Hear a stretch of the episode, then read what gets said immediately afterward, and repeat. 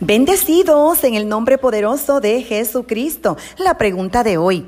Sé que tengo un llamado y ya comencé a trabajarlo, no obstante reconozco y siento de parte de Dios que llegó el momento de compartir mi testimonio. ¿Hasta qué punto debo compartirlo? Ya que es muy personal, pero considero necesario dar detalles. Antes de responderte, te invito a visitar nuestro podcast en Spotify para escuchar esta y otras respuestas.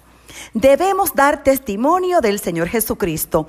Testificar significa afirmar, declarar a alguien una cosa, asegurando su veracidad por haber sido testigo de ello. Así que cuando damos testimonio de Jesús, el enfoque siempre debe ser desde la perspectiva de yo aseguro, fuera de toda duda, que el Padre Todopoderoso, a través de Jesús y su Santo Espíritu, hizo esto conmigo.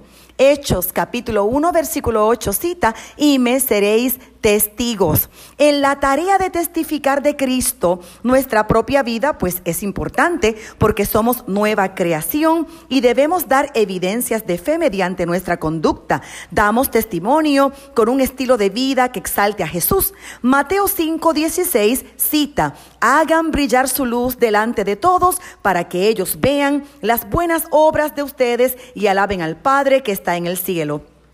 En el caso de que se quiera testificar de Jesús relatando el pasado personal y mostrar de dónde Dios te sacó, es importante cuidarte de enfocarte más en el pecado cometido y en tu persona que en Jesús mismo, porque no queremos que se convierta en un tristemonio en lugar de un testimonio. Algunas personas cuando testifican con detalles de su pecado dejan una sensación desagradable, cruel y a esto se le llama morbosidad.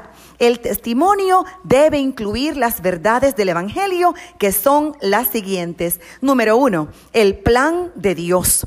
Número dos, ¿cuál fue el problema? Nuestra separación de Dios. Dice Romanos capítulo 5 versículo 12 que todos hemos pecado y sin Cristo todos experimentamos esta separación. Detalles que no edifiquen no son necesarios porque la audiencia es diversa y a veces lo que reciben son ideas para pecar.